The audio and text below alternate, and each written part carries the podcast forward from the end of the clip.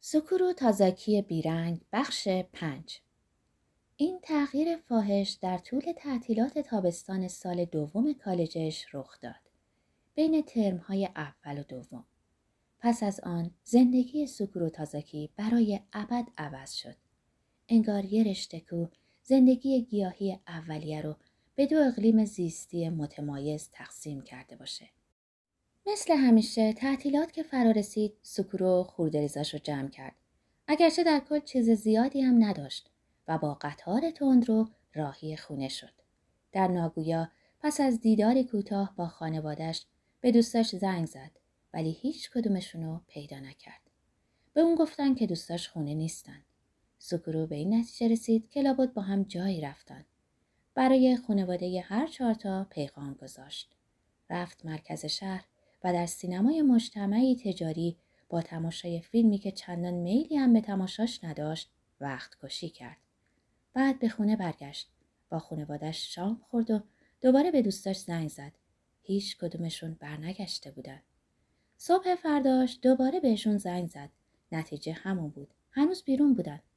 پیام دیگری برای هر کدوم از اعضای خانواده‌ها که گوشی تلفن رو برداشته بودن گذاشت. گفت لطفاً وقتی برگشت بگین به من زنگ بزنه، و اونا قول دادن که پیامش رو برسونن. ولی در صداشون چیزی بود که اذیتش کرد. بار اول که زنگ زده بود متوجه نشده بود، ولی حالا حس می‌کرد چیزی به شکلی زیرپوستی عوض شده. انگار اونا به دلیلی سعی می‌کردن اونو دور نگه دارن. انگار می‌خواستن هر چه زودتر تلفن رو روش قطع کنن. مخصوصاً لحن خواهر بزرگ شیرو خیلی تند و غیر دوستانه بود و جواباش کوتاه و مختصر. سوکورو همیشه رابطه خیلی خوبی با خواهر شیرو داشت. 2 سالی بزرگتر از شیرو بود و با اینکه جذابیت شیرو رو نداشت، باز دختر زیبایی بود. تا پیش از این هر وقت سوکورو زنگ میزد، اغلب سر به سر هم میذاشتن. اگرم نمیذاشتن، دست کم حال و احوال دوستانه‌ای با هم میکردن. ولی این بار خواهرش تند خداحافظی کرد، انگار بخواد هر چه زودتر قطع کنه. سوکورو بعد از اینکه به 4 خونه زنگ زد، خودشو مطرود دید.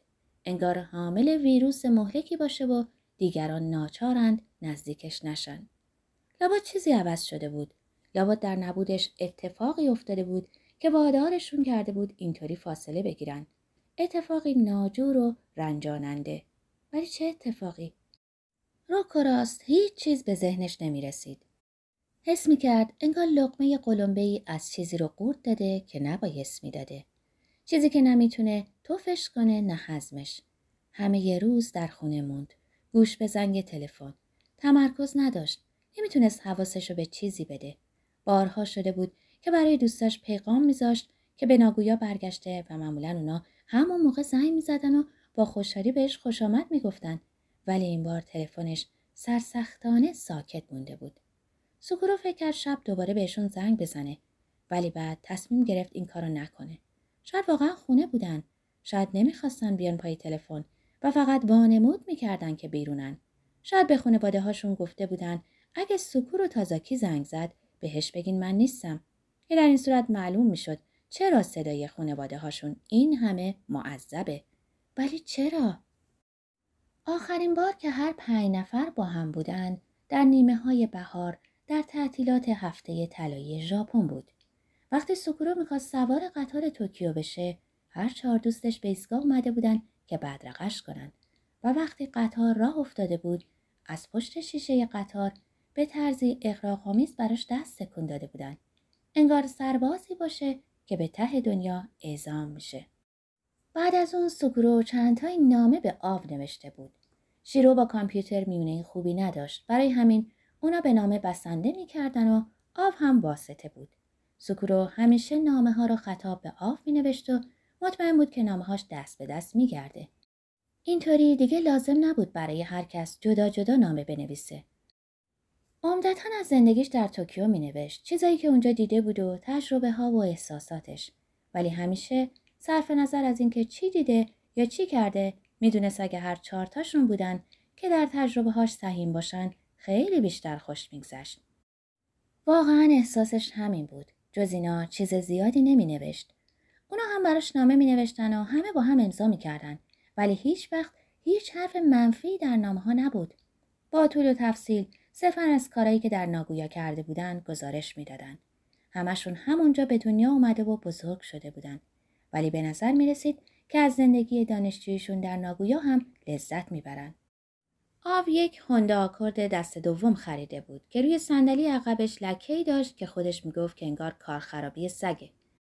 بعدش هم میگفت ماشینیه که تا وقتی هیچ کدومشون زیادی چاق نشن برای هر 5 تاشون جا داره.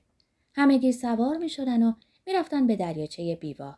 براش مینوشتن خیلی بد شد که نتونستی با ما بیای سوکورو و بعد مینوشتن منتظریم در تابستان ببینیمت و به نظر سوکورو جدی هم میگفتن.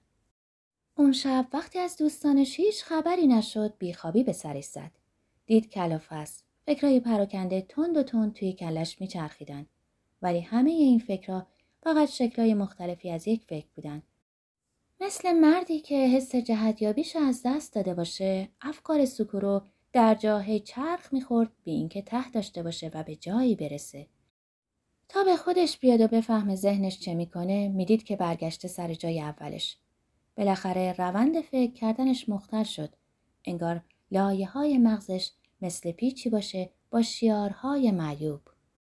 تا ساعت 4 صبح توی رخت خواب بیدار موند. بعد خوابش برد. ولی هنوز چیزی از 6 نگذشته باز بیدار شد. اشتها نداشت. یه لیوان آب پرتقال خورد ولی همینم اونو به حال تهوع انداخت. بی اشتهاییش خانواده‌اش رو نگران کرد. ولی بهشون گفت چیزی نیست. گفت معدم کمی ضعیف شده. همین. روز بعد دوباره به خونه دوستاش زنگ زد. دلش نمیخواست ولی نمیتونست با این حس سردرگم نگران کننده یه جا بشینه و دعا کنه که تلفن زنگ بخوره. نتیجه همون بود. هر کدوم از اعضای خانواده ها که گوشی رو برداشتن کوتاه و مختصر یا عذرخواهانه یا با لحنی بیش از حد خنثا به سوکورو گفتن دوستش خونه نیست. سوکورو مؤدبانه ولی کوتاه از اونا تشکر کرد و گوشی رو گذاشت. این بار پیام نذاشت. شاید همونقدر که او از تماس با اونا خسته شده بود، خود اونا هم بس که وانمود کرده بودن خونه نیستن، خسته شده بودن. اگه همچنان زنگ میزد، قاعدتاً باید واکنشی نشون میدادن و آخر سر واقعاً هم واکنشی اتفاق افتاد. ساعت از 8 گذشته بود که آف تلفن زد. آف یک باره بی مقدمه گفت: متاسفم ولی باید ازت بخوام که دیگه به هیچ کدوم ما زنگ نزنی. نه سلامی، نه چطوری، نه خیلی وقت شده ندیدیمت. تنها چیزی که از نزاکت اجتماعی رعایت کرد گفتن متاسفم بود. سوکورو نفسی کشید و بی صدا حرفهای آو رو تکرار کرد. به تندی سبک سنگینشون کرد و سعی کرد احساسات پشتشون رو بخونه. ولی این حرفا مثل خوندن رسمی یک اعلامیه بود. هیچ جایی برای احساسات در این حرف نبود. سوکورو جواب داد: اگه این حرف همه است که بهشون زنگ نزنم پس قطعاً نمیزنم.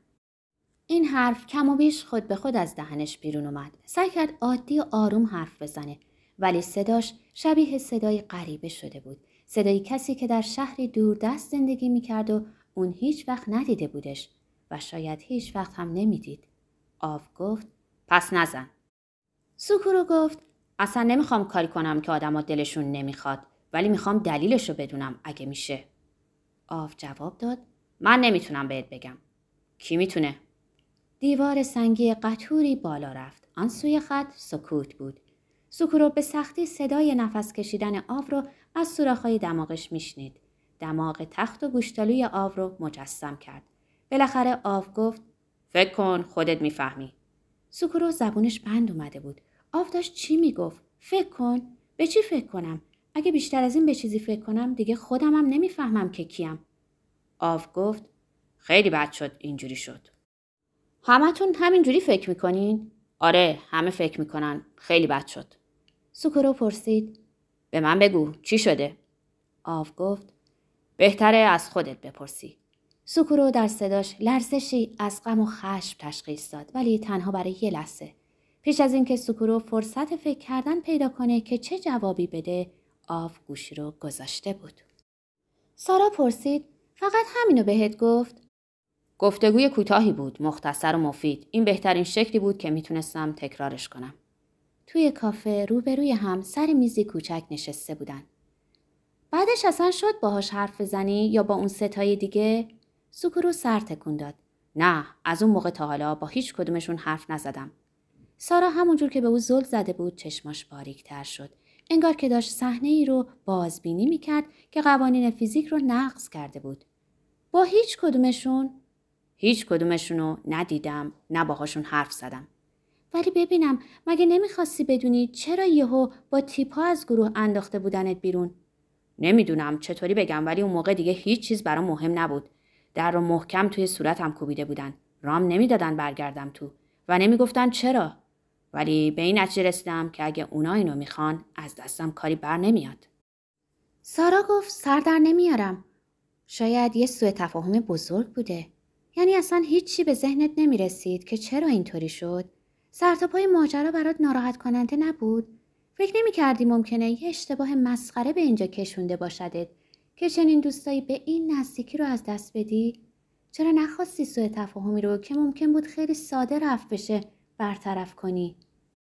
توی عمرم اولین بار بود کسی اینجوری به کلی کنارم میذاشت. اونایی هم که این کارو کرده بودن آدمایی بودن که من بیشتر از همه روشون حساب میکردم. 4 تا دوست صمیمیم توی دنیا. یه جوری بهشون نزدیک بودم که انگار تیکه‌ای از وجودم بودن. از توانم بیرون بود که بخوام دنبال دلیل بگردم یا سوء تفاهمو برطرف کنم. فقط هاج و واج بودم.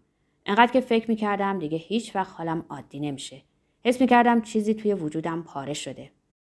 پیشخدمت لیوان شرابو آورد و کاسه آجیلو دوباره پر کرد. وقتی رفت، سارا رو کرد به سوکورو و گفت: من خودم این حالو تجربه نکردم، ولی فکر کنم میتونم مجسم کنم که چقدر هاج و واج مونده بودی. میفهمم که نمیتونستی زود حال خودتو خوب کنی. ولی بعد از یه مدت، بعد از اینکه شوکت برطرف شد، بازم واقعا نمیتونستی هیچ کاری بکنی. میخوام بگم خیلی بی‌انصافی بود. چرا کلاً همه چیزو زیر سوال نبردی؟ چرا زیر بار رفتی؟ نمیفهمم چطوری تونستی تحمل کنی.